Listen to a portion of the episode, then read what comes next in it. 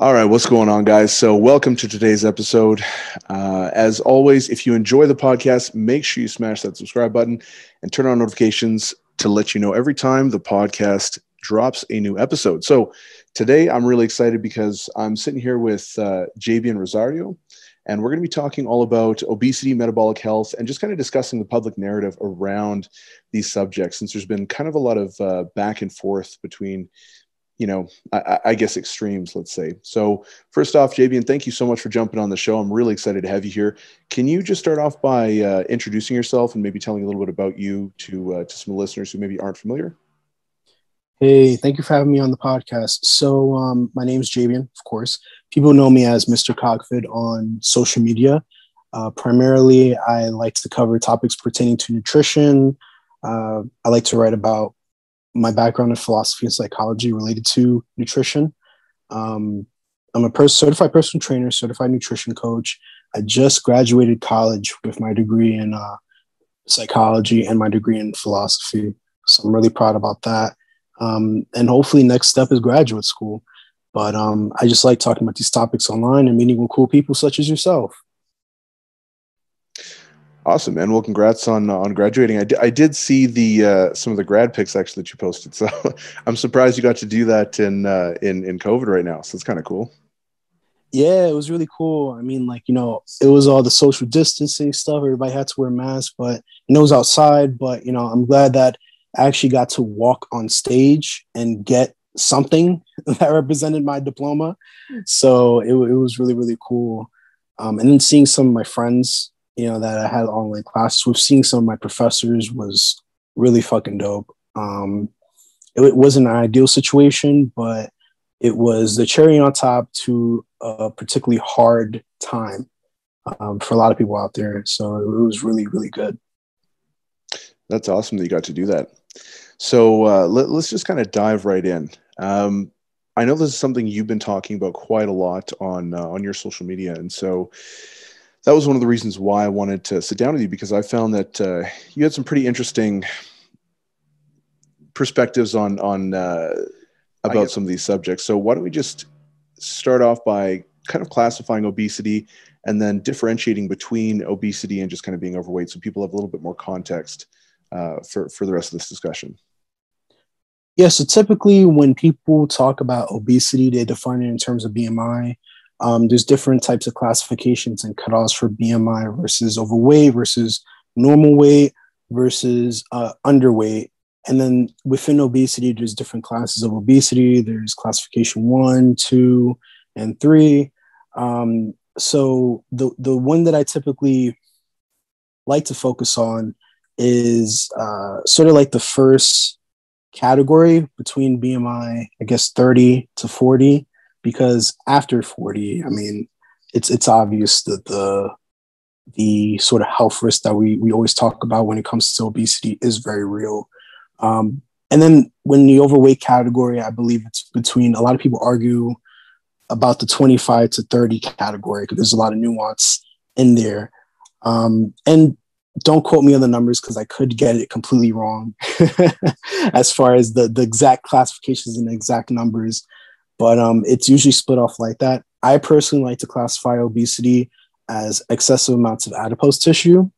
Um, and what we mean by that, what, what I mean by that is usually looking at many different types of metrics. So we're talking about BMI, um, DEXA, waist, waist circumference, and probably other measurements as well. So not just BMI, but um, so it's having too much body fat on you um, compared to what you probably should have and we'll get into the nuances of that as well.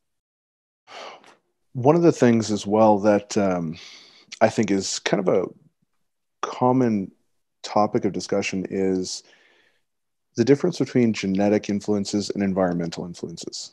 And it seems like there's kind of a lot of scapegoat uh, like kind of sort of grasping at straws. A lot of the times people be like, "Oh, it's because of my genetics that I'm overweight," or "Oh, it's because of my environment that's overweight that I'm overweight." And you know, obviously, both genetic and environmental factors influence you know someone's propensity to to kind of lean towards obesity or, or being overweight. But could you just kind of uh, highlight what some of those influences are, why they impact an individual's propensity to gain weight and kind of fall into these categories? And then also, obviously, there's not like a clear delineation of like, oh, it's 50% of this and mm-hmm. 30% of that, but just kind of give a little bit of a background on on how either one influences, uh, you know, the the obesogenic state. So, um, first and foremost, to become obese, you in order to gain that amount of, that amount of body fat, we're talking about obesity, one has to be in a caloric surplus, a chronic caloric surplus over time, because they usually gradually gain a lot of weight over a, a pretty much prolonged period of time. Um, and most people will try to argue that, you know, some people will say, no, it's carbs, no, it's fat, no, it's this, no, it's that, but it's really about energy balance.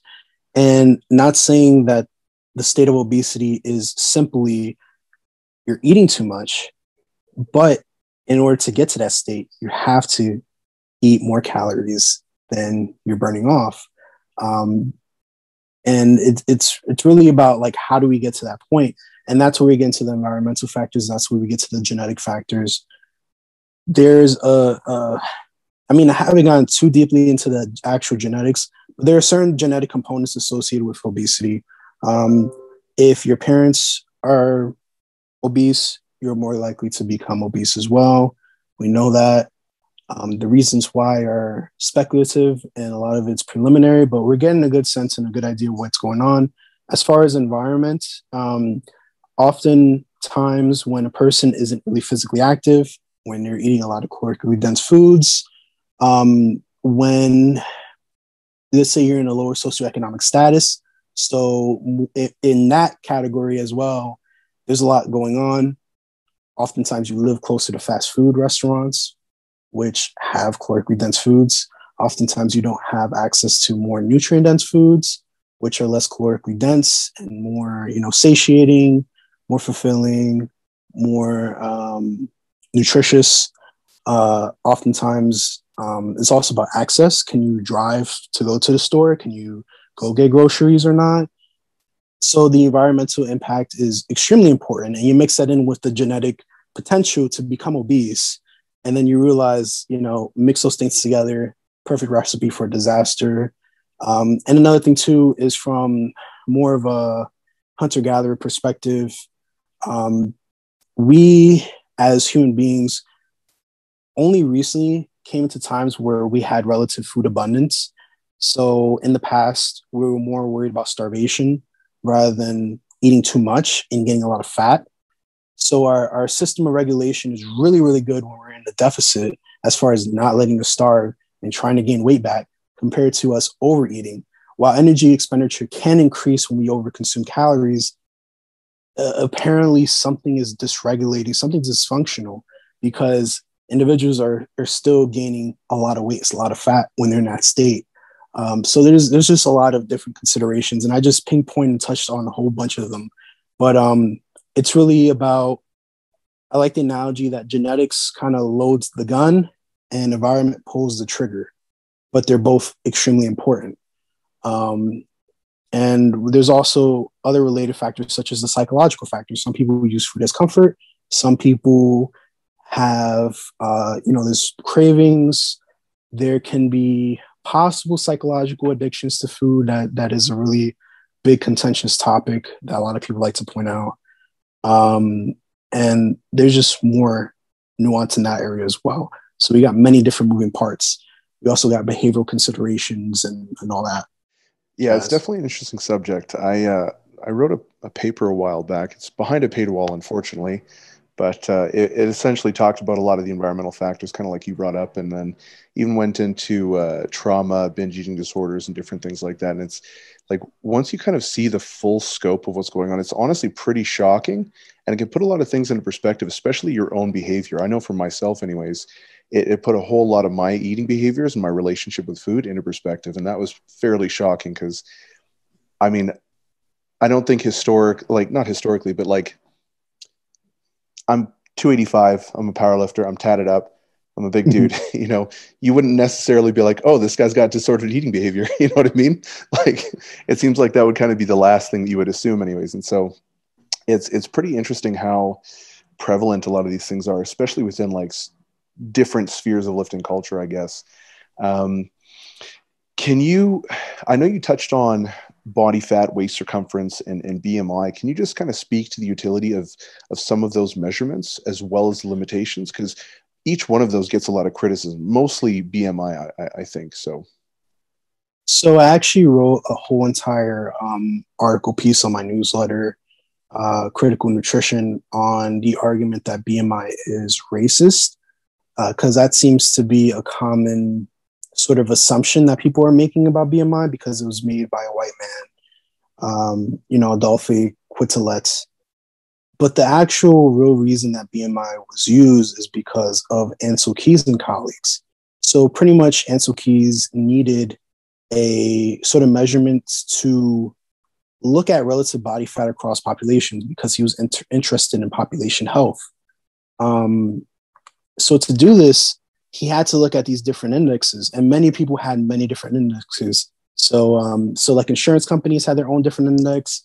Uh, other different types of uh, physically active jobs had their own different indexes. So we didn't have a set measurement to measure relative body fatness and this was when um, Quetelet, no, not Quetelet, Ancel Keys and colleagues decided, okay, we're going to use the Quetelet index and see if it correlates well with something like skin fold measurements, which it did. It correlated pretty well with. Um, so he was like, you know what? Across different populations, mind you. So he, he looked at cohorts in Asia, he looked at cohorts in America and Europe, whichever co- cohorts that he had available, he used um, and it correlated pretty well. So he's like, okay, this isn't a perfect measurement, but this is the best that we have so far as far as the data is concerned, um, because we need some type of measurement to measure relative body fatness um, across the population. But he did admit that BMI is pretty inaccurate as far as actual body fat percentage and body composition, because that does matter. When we talked earlier about uh, the overweight category, so that I just looked it up, so it's 25 BMI to about um, 30, right? Um, in that range, there's the nuance of body composition and where like the body fat actually goes to. So this is why I mentioned waist circumference because um, body fat around the abdomen area is different than let's say body fat it acts differently upon the body compared to body fat around let's say your legs or arms. Um, the body fat around your midsection, around your abdomen, around your organs can actually be more detrimental as far as health is concerned compared to other body fat, uh, other areas where body fat is. Um, and that's in, really, really important because um, that's where we get into the whole cardiometabolic health uh, issues, such as diabetes, such as heart disease, uh, such as, as metabolic syndrome, uh, insulin resistance. So, um, trying to gather my thoughts here. so pretty much this is why we, we really want to look at body composition, not just BMI numbers, because that can put things more into perspective. Now, um, waist circumference is good for that because it's showing like, okay, you have a pretty wide waist. That means you probably have a lot of body fat around your midsection. Now, is that a perfect measurement? No, it isn't. Um, there's probably something more accurate, like a DEXA or MRI, where we actually see all right, how much body fat percentage do you have? And there's error in that as well, but those are way more accurate. But the problem is accessibility and the competency of the practitioner themselves. Not everybody knows how to do a DEXA scan. Not everybody has access to that machinery. Not everybody knows how to do an MRI scan. Um, not everybody has access to that, you know, type of technology. So uh, things like uh, BMI are really easy to do, really easy to understand for practitioners and they're really easy to deploy. We just have to get your height and weight and then just put in the equation and then boom, we get it. A waist circumference. All we need is a tape measurement. Just measure around your waist. Then we get what your waist circumference actually is.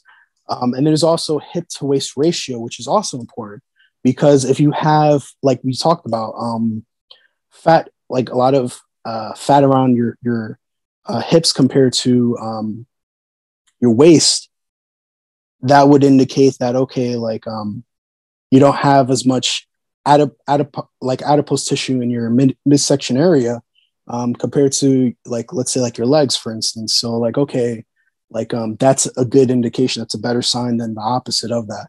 So uh, th- those are really important considerations, and I'm sure there's other measurements for for relative body fatness and more accurate measures for that matter. And I know I just jumped all over the place, so please stop me if I if I got you lost, and I'll go back and and talk about anything and clear up anything. No, it's all good. And to be honest, I don't know why BMI gets so much hate. It it kind of seems like people don't necessarily understand its utility, right? It, it's kind of like looking at EMG and saying, well, EMG doesn't do this, therefore we should throw it out. And it's like, yeah, but EMG is not meant to do that, right? And so, yeah, when you, when you look at the purpose, and exactly like you said, you look at practical limitations of DEXAs and and other types of measurements, and it's like BMI is easy, it's accessible, it's simple to understand, and then just through simple like visual scanning of an individual's body, and then you overlap that with with BMI, and it can be very very simple, very streamlined, and very accurate tool for for evaluating someone's basic health markers you know? And yeah so I, I, don't know why you would necessarily throw a tool like that under the bus. It, it doesn't necessarily make a whole lot of sense to me. Um, but that kind of brings us on to to something else because you know people talk a lot about the difference between metabolically healthy uh, obese individuals versus metabolically unhealthy and for instance, like I'm classified as morbidly obese. I have a, a what is it, a BMI of like 39 or something like that.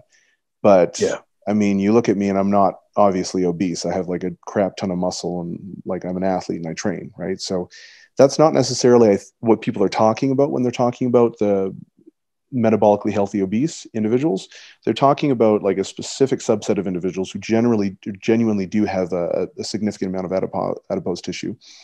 And uh, i just wanted to, you to kind of like go into that and differentiate between the two and maybe create some some a little bit more understanding around why that might be the case for some individuals as well as like what that means for the general public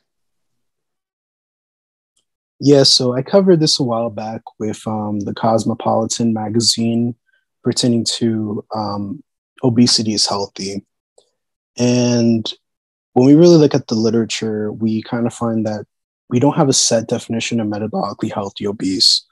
Um, some studies would, I guess, use the criteria of metabolic syndrome, which is like a cluster of different issues pertaining to, you know, um, glucose levels, pertaining to triglycerides, um, and, and blood lipids and stuff like that.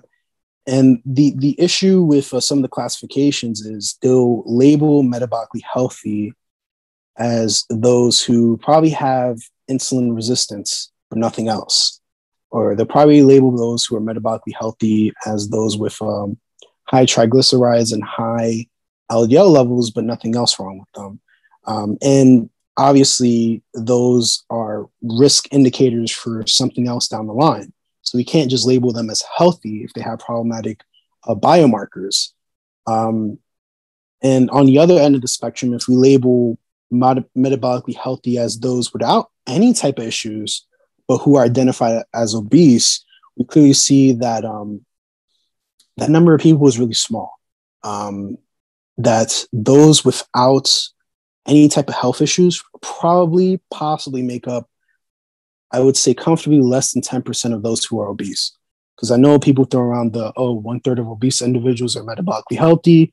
Well, if you really, really look at the numbers, those without any type of health issues, any type of problematic bi- biomarkers probably make up less than 10% of those who are obese. And that's me being generous. And the, the problem is, is that um, over time, those who are classified as metabolically healthy obese if they continue on their current path of staying obese and possibly gaining weight, they will probably be classified as metabolically unhealthy obese, which is, you know, those with certain metabolic problems, insulin resistance. We're talking about problematic blood lipids, um, possible uh, cardiovascular dysfunction, uh, possible dealing with diabetes and, and that type of uh, chronic illnesses related to metabolic uh, disease.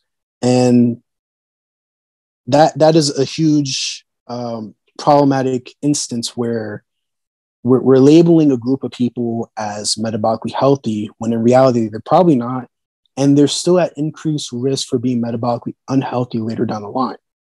Chronic diseases take time, it doesn't happen overnight. And those who are obese are still at great risk if they keep going their current trajectory.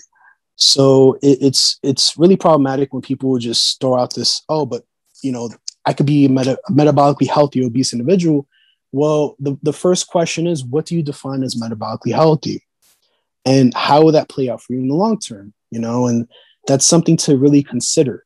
Um, and I know people will talk about body composition. I know people will talk about, you know, different considerations and factors. But how many of those who are over a 35 BMI are physically active or are, are eating really nutritious foods or, you know, are, are living a, a what we consider like a healthy, active lifestyle? I would argue not many. so it, it's it's something really important to consider in this conversation and it's something that we can't just throw around. We need to get sp- specific about this and define our terms and what we mean. Yeah and i've definitely seen a lot of the uh, cherry picking of evidence when we're talking about things like this um, specifically with regards to metabolically healthy individuals. You know they'll point to someone and be like see this individual's you know healthy and it's like okay but that's one out of like 800,000, you know? And, right. and, so it's, it's not necessarily reflective of the larger, uh, the larger representation of the, uh, the actual demographic that's being looked at. And so I, I think that this is a really big problem because it sort of prevents any forward momentum going, you know, like I know that previously it, it seems like this is a, a massive overcorrection. I think you see this a lot in, nutrition sciences and sports science, things like that, where we once thought this and now the evidence is changing. And then there's this massive overcorrection, right? Like at first, protein didn't matter. Then protein was the only thing that mattered. And then nutrient timing, you know, really mattered. And then they found out that so long as total protein intake was equated, it's relatively similar. And so then it's like, oh, now nutrient timing doesn't matter at all. And it's like, okay, I, I, don't know how accurate either of those are. And it's usually somewhere in the middle and it seems like a lot of this is happening with the uh, with uh, regard to like body image right it's almost mm-hmm. like they're taking this this social issue of um, fat shaming and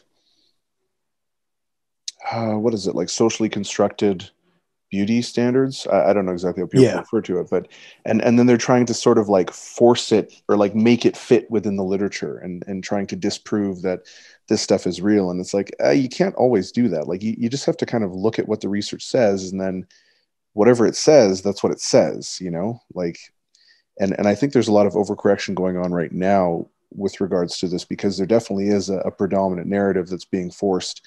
And i think that's dangerous because you kind of get individuals adopting this this notion that obesity is healthy being overweight is healthy.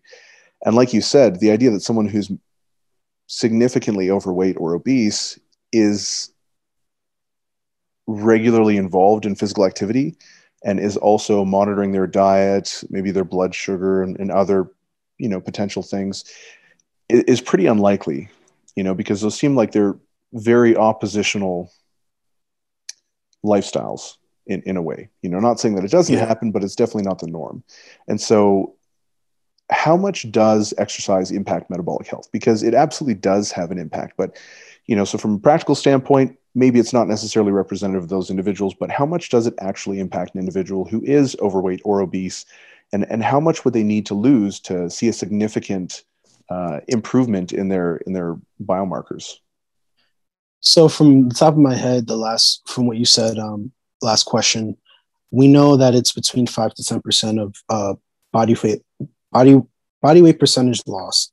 So if you weigh, you know, let's say 300 pounds, you want to lose about like 30, um, for instance, for for that uh, 10%. But um, that is, you know, that that's a, a important consideration for improving your biomarkers, improving your metabolic health, and also not only losing that, but also keeping it off in the long term. That's the real nitty gritty of um, this conversation long term weight loss management.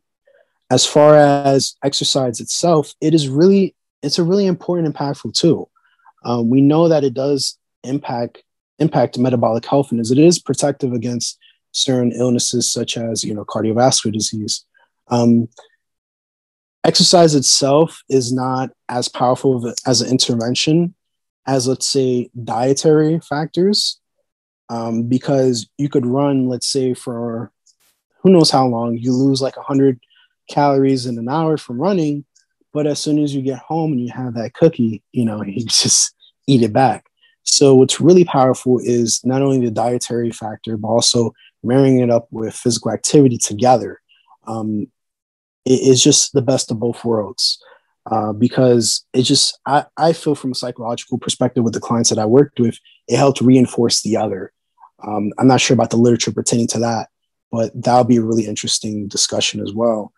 Um, but yeah that is more impactful than exercise alone. But exercise and diet together creates the perfect package and it helps individuals uh, lose weight and try to keep it off. Um, when we're looking at long-term weight loss management as far as keeping that 10% off you know and hopefully we want them to lose a little bit probably a little bit more than that 10% because um, those who tend to lose a lot of weight uh, during their intervention stage often keep off more weight.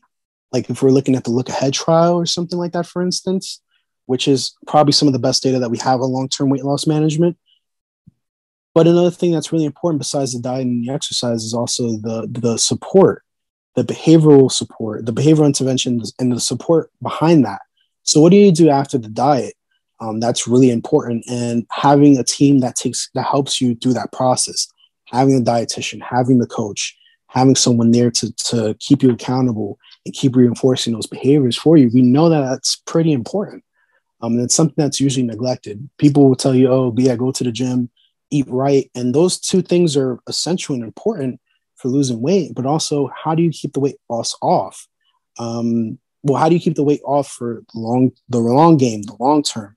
And we know what's really important is that just that support, that accountability, having someone in your corner, um, someone that's knowledgeable that could teach you and guide you, is just a, such a powerful tool, and it's something that's often neglected in this conversation. It's not only about willpower. It's not only about doing this diet or this exercise. It's really about sticking to something. And how do we help people stick to something? We support them. Yeah, and that definitely speaks a lot to differences in in restraint, right? Like flexible versus rigid restraint in in the literature. So, um, for anyone who maybe doesn't necessarily know what that is, uh, a flexible restraint would be you know, exercising discretion and, and restraint, obviously, in a diet while still having some specific parameters around your diet for whether it be like macronutrients that you're you're tracking or calories or I don't know any particular generalized structure. Uh, versus like rigid restraint would be something a little bit more like um, I'm cutting out carbs, right? So like keto is a little bit more rigid. Uh, carnivore is very rigid. Um, so things like that tend to be good predictors of, of dietary failure, actually, believe it or not. Um, and just kind of circling back to what you were saying earlier about uh, the, the literature on exercise in conjunction with diet, there is quite a bit of literature showing that there's there's three specific things that are highly predictive of, of long-term weight loss management. Um, one is maintaining some sort of dietary control. Uh, two is regular weight uh, checking, so whether it's daily or you know a handful of times a week, and then the third is regular physical activity. And exactly, kind of backing everything that you just said is is the lifestyle to support the consistency and the sustainability of those habits. So when you're doing all those three things combined, it really just does kind of perpetuate this lifestyle of hey this is something really important it's something that i'm consistently managing i'm consistently aware of a lot of the times people you know maybe neglect looking at the scale because it sucks if you're overweight sometimes. Like mm-hmm. i know how that feels as well. Uh, but at the same time in in a lot of cases unless you actually have a specific like psychological disorder like let's say anorexia or bulimia or something like that i think in in several cases probably most i would venture to say it's going to be beneficial to to actually have some sort of like idea of where your weight is trending on a regular basis. Um, yeah, and honestly, that kind of annoys me too. Like when when people talk about abs and they're like, "Oh, abs are made in the kitchen." It's like, dude, you need both. Yeah. It's like it's like what's more important, the car or or the key? And it's like, dude, you need both. Like you do. You, you need both. This is this is ridiculous. Um, questions. I kind of wanted to go into uh, into some of the emerging treatments. I, am not sure if you have any familiarity with uh, some of the new medications or alternate treatments outside of diet and exercise. Yeah. Um, yeah. So maybe, maybe if you could touch on that. If you're not too familiar with that, no worries, and we can just kind of move on. Yeah. I mean, I heard about a recent drug that came out. Uh, I totally forgot the name, but I heard people were making a ruckus about it. That um, those who took the pill uh, like the intervention group that took the, the medication saw more weight loss than those who didn't. And this was a big topic that was blowing up all over my social feed, but I definitely forgot the name. And I'm not too familiar with the medications. Uh, that's more on the pharmaceutical side.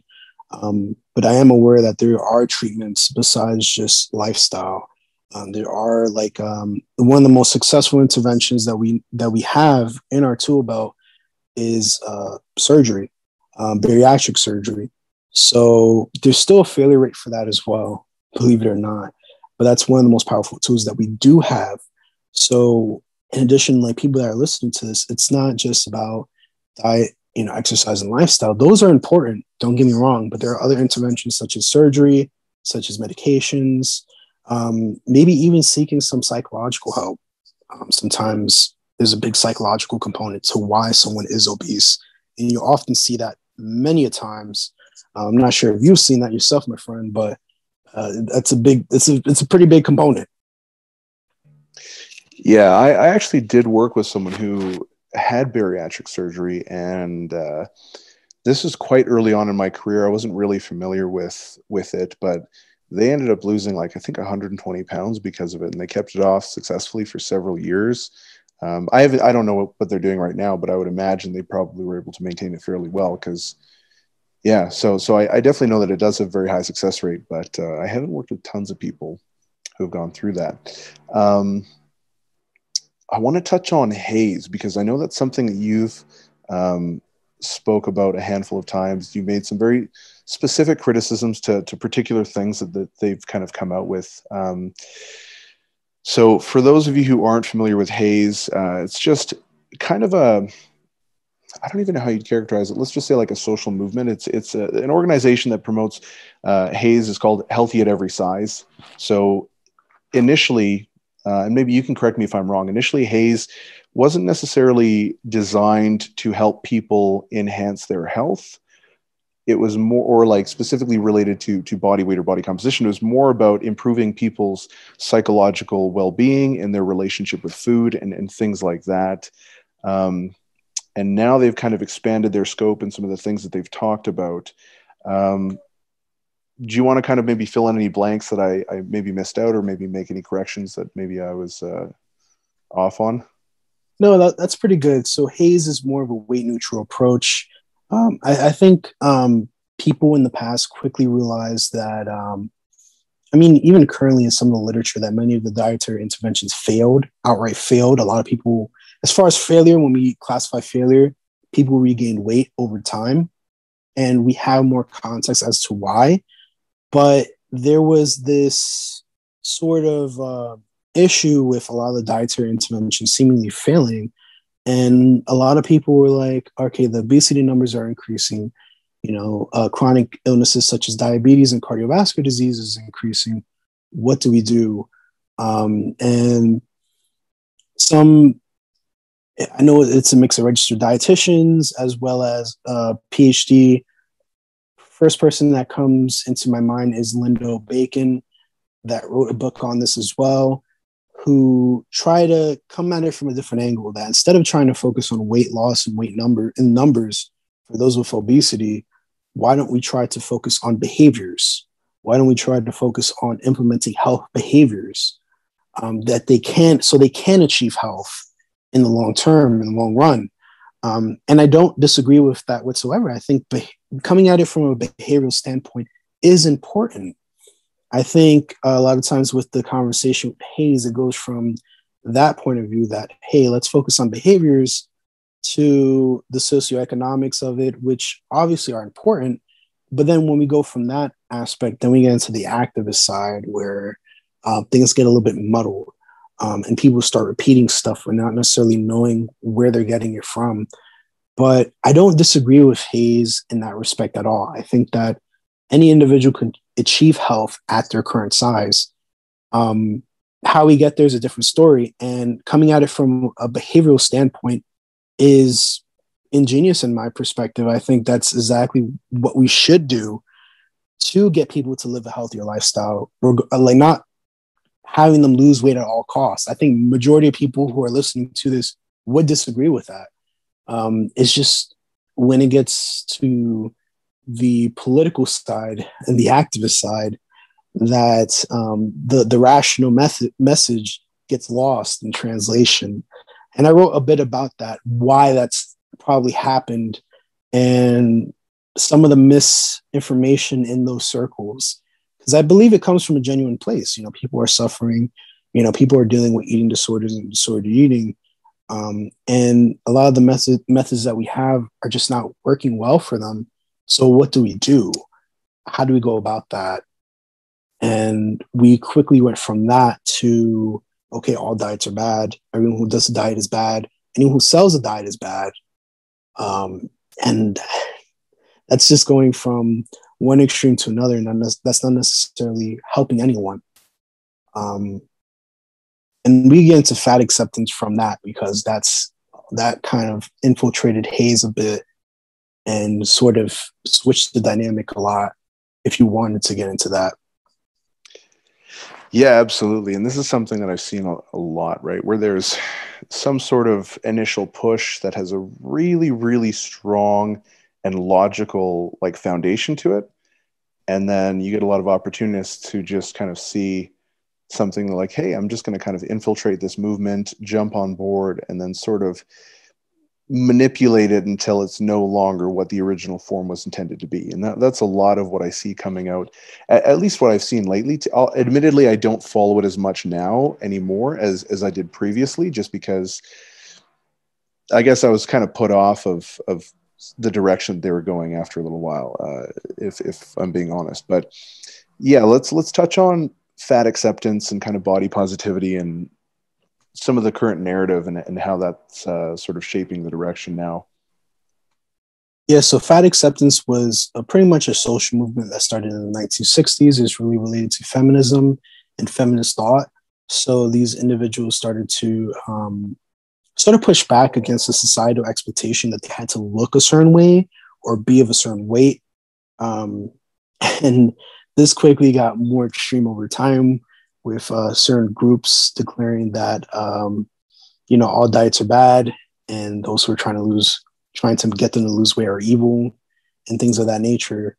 Um, and, and the problem with uh, uh, just fat acceptance is that it, it sort of denies the reality and the facts that obesity is very detrimental and in many instances consider a disease in its own right. Um, they outward deny that. You know, this is often a, a, movement that denounces the medical establishment as fat phobic because they believe that obesity is purely okay. It's a matter of just genetics in many of these individuals' perspectives. Um, and that they have a right to be liberated to look however they want to look, and that there's nothing wrong with their health whatsoever.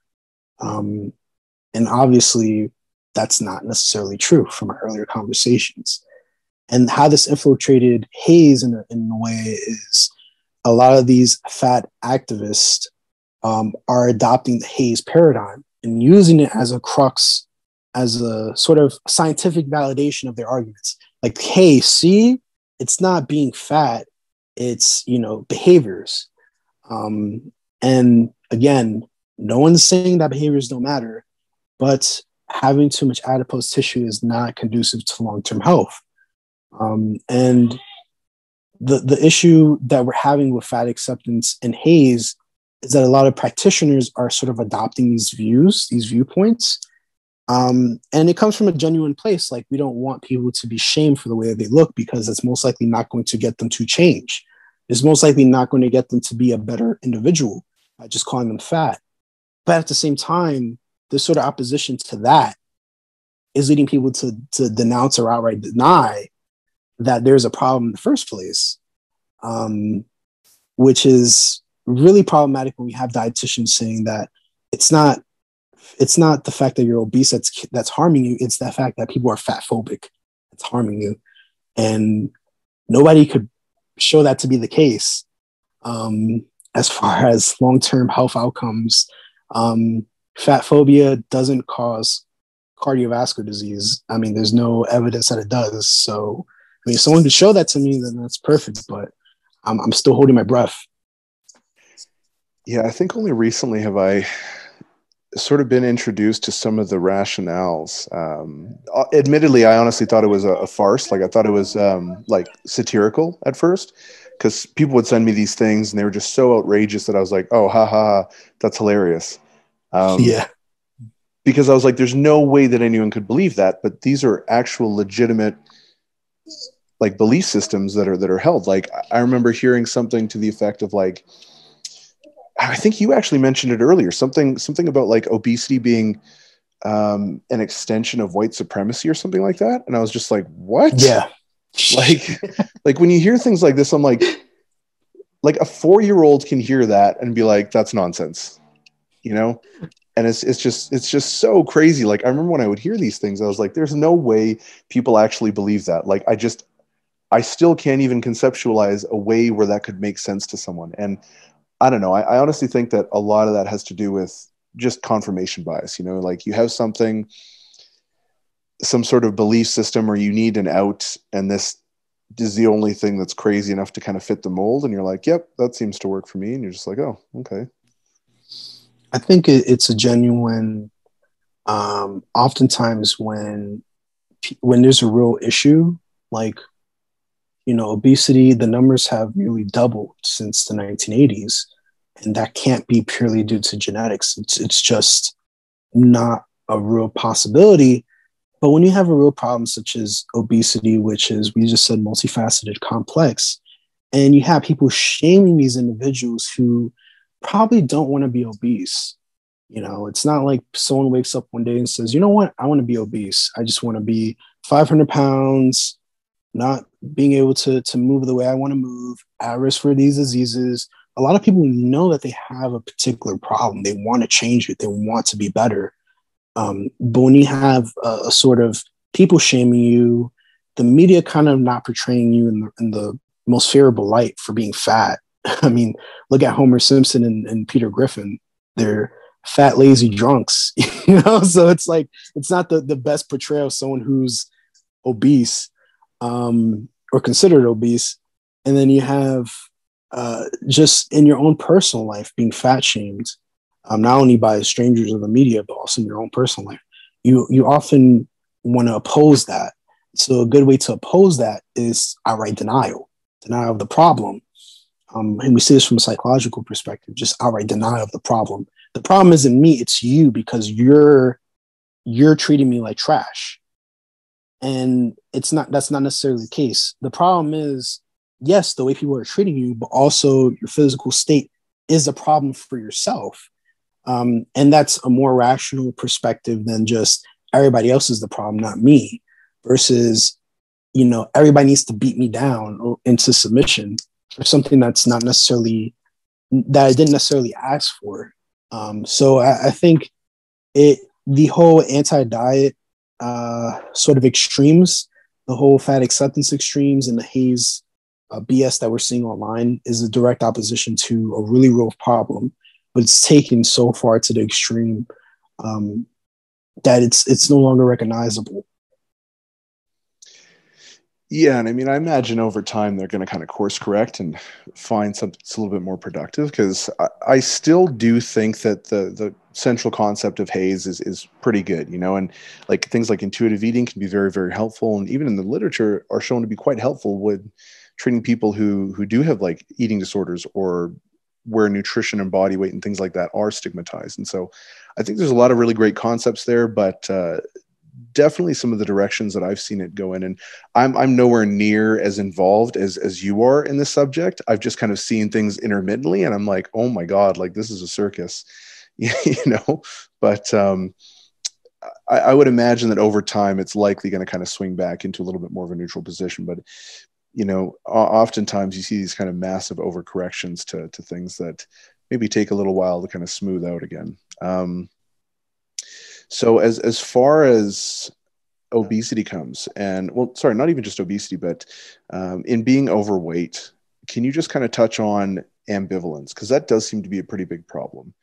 You know, a lot of individuals I've talked with uh, do want to lose weight, but mm-hmm. they also want to maintain their their current lifestyle. They want to go to the gym and exercise, but they also want to go out and spend time with their friends and don't necessarily want to compromise their current lifestyle and, and things like that. And so that is a really big uh, issue for a lot of people. And I thought that you could potentially touch on some of the I guess more nuanced aspects of that, even from like a psychological perspective on on how people can maybe confront this or maybe look at things from a due perspective to gain a little bit more traction in this in this area. So, I mean, there are different theories of change. Um, I believe that you know there's the, the stages of change where you have the pre-contemplation, contemplation, and then you know actual action. Um, and, and the problem is is that there a lot of people are obsessed with the idea or the gains right of looking a certain way or feeling a certain way but they don't want to commit to the actions themselves or they don't want to give what their goals require.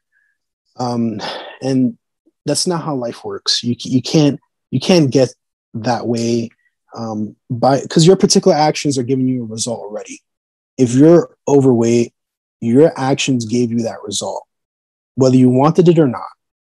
If you want a different result, apparently you have to change your actions. And by changing your actions, you have to change your behavior, your thoughts, um, and your environment. There's no other way around it because you can't be in an environment that encourages you to be at the state that you're still at. You can't keep doing the same things over again.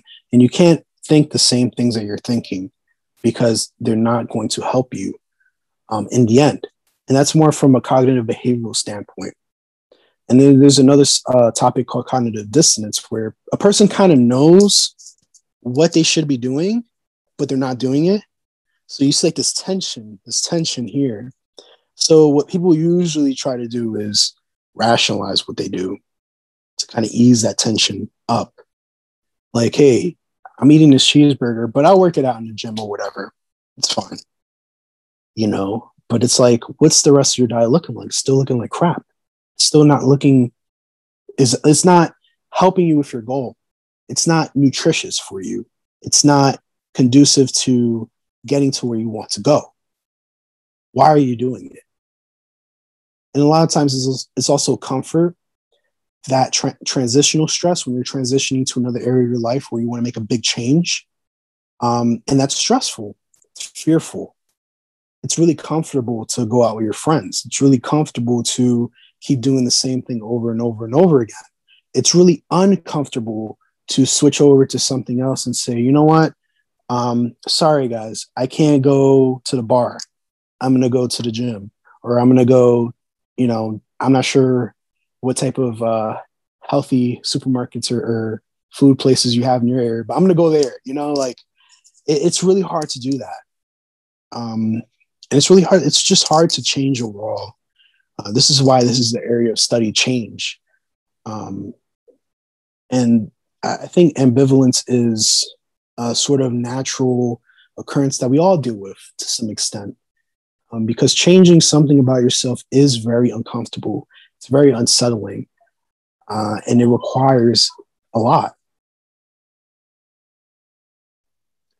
Yeah, it is pretty difficult. And I, I think one of uh, one of the issues, or, or I guess, sort of perspectives that I've definitely had to battle at times with some of the athletes, or or just kind of Gen Pop that I've coached, has been the idea that it needs to kind of be all or nothing, right? This sort of like mm-hmm. dichotomous view of okay, I'm going to jump on a diet and I'm going to do this and this and this. And then so often I'll be like, okay, it's probably not a good idea. Maybe we should just kind of take a little bit more of a graded approach. And they're like, no, no, no, I did this in the past and it worked really well. I'm like, did it? Why are we here then? you know, if it works so well, why are we back here? Like most diets work And that's one of the things that I think a lot of people don't understand. When you look at the literature, most diets actually work very well. Most people actually lose a substantial amount of weight, as you mentioned, uh, which is classified usually as around you know 10% of their body weight. The issue isn't in, in weight loss; it's it's weight ma- management long term. And uh, this idea that you know the extreme is what's going to get you there, or that you can just kind of somehow ramp up to that level it, it doesn't make a whole lot of sense, but I think a lot of people don't necessarily treat nutrition as a skill, right? Where when in reality, it absolutely is a skill. And no one would necessarily go into a pro fight with only two weeks experience boxing right everyone can see there's a massive difference there and it's probably a bad idea and you're going to get your face smashed in but everyone wants to jump from never dieting at all or having very unsuccessful history of, of uh, dieting into the most advanced, you know, nutrient timing strategy where they're doing carb cycling and calorie cycling. And, you know, it's like at 1058, you pick up your fork, but by, by, uh, you know, 11 PM, you have to put it down. You can't eat for another 13 minutes because you're, I don't know, whatever, like just all, all these really crazy things. And people are always looking for higher orders of complexity when in reality, it's like, okay, but can you even, like, you haven't even hit your calories for seven days in a right. row. Why why do you want to you know try out the supplement? Or why do you want to do like a calorie cycling approach? Why do you want to do this and do nutrient timing? Like you haven't even been able to hit your calories right? And i think a lot of the times it's because it's like dieting is really hard and you're probably going to suck at it that's just the reality and so when you mm-hmm. are faced with the reality that hey i suck at this and it's a skill and i need to develop it over time you want something to be good at so you're probably going to gravitate towards something that maybe is within your strengths. You know, so I've got a lot of people who are really good at just putting themselves through the grinder. So they'll usually do more, they'll usually actually be better with complicated stuff than they will be with simple stuff. But that's obviously to their detriment because it's like they can go in and carve out time to train, but they can't get more than four hours sleep a night. And it's like, dude, like you're shooting yourself and, and and that's that's a big problem you know from a practical standpoint anyways. When when you're developing like nutritional interventions or, or training protocols and things like that um, that was honestly all, all the questions i had for you. Um, do you want to maybe just kind of summarize what we talked about? And e- even if you just kind of wanted to touch on something new to kind of leave some of the listeners with so, I mean, we, we obviously talked about obesity, the different classifications of obesity. We talked about BMI, different measurements for um, just obesity itself, the limitations of, of, some of those measurements, and also some of the considerations. We talked about metabolically healthy obese versus metabolically unhealthy obese. And if I do recall, we did mention HAES, we mentioned um, sort of anti diet.